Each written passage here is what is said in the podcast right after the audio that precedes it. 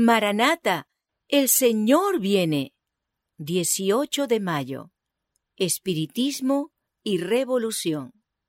Aquel respondiendo dijo, Amarás al Señor tu Dios con todo tu corazón. Lucas 10, 27. ¿Cuáles son las esperanzas que debe arrostrar la juventud al salir al mundo para hacer frente a sus tentaciones a pecar? La pasión por ganar dinero, divertirse y satisfacer los sentidos. El afán por el lujo, la ostentación, la extravagancia, el exceso, el fraude, el robo y finalmente la ruina?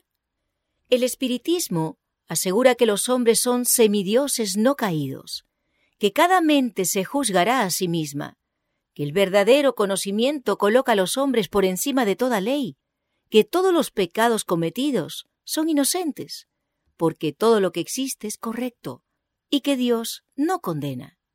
Pretende que están en el cielo, donde son exaltados los seres humanos más viles. Así declara a todos los hombres, nada importa lo que hagáis, vivid como os plazca, el cielo es vuestro hogar. Multitudes llegan así a creer que el deseo constituye la ley suprema, que la licencia es libertad y que el hombre es responsable solamente ante sí mismo.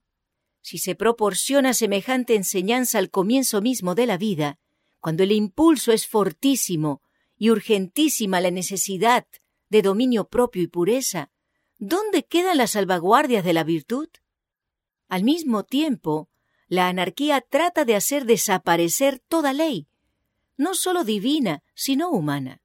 La centralización de la riqueza y el poder, las vastas combinaciones hechas para el enriquecimiento de unos pocos a expensas de la mayoría, la unión de las clases más pobres para organizar la defensa de sus intereses y derechos, el espíritu de inquietud, desorden y derramamiento de sangre, la propagación mundial de las mismas enseñanzas que produjeron la Revolución Francesa, tienden a envolver al mundo entero en una lucha similar a la que convulsionó a Francia.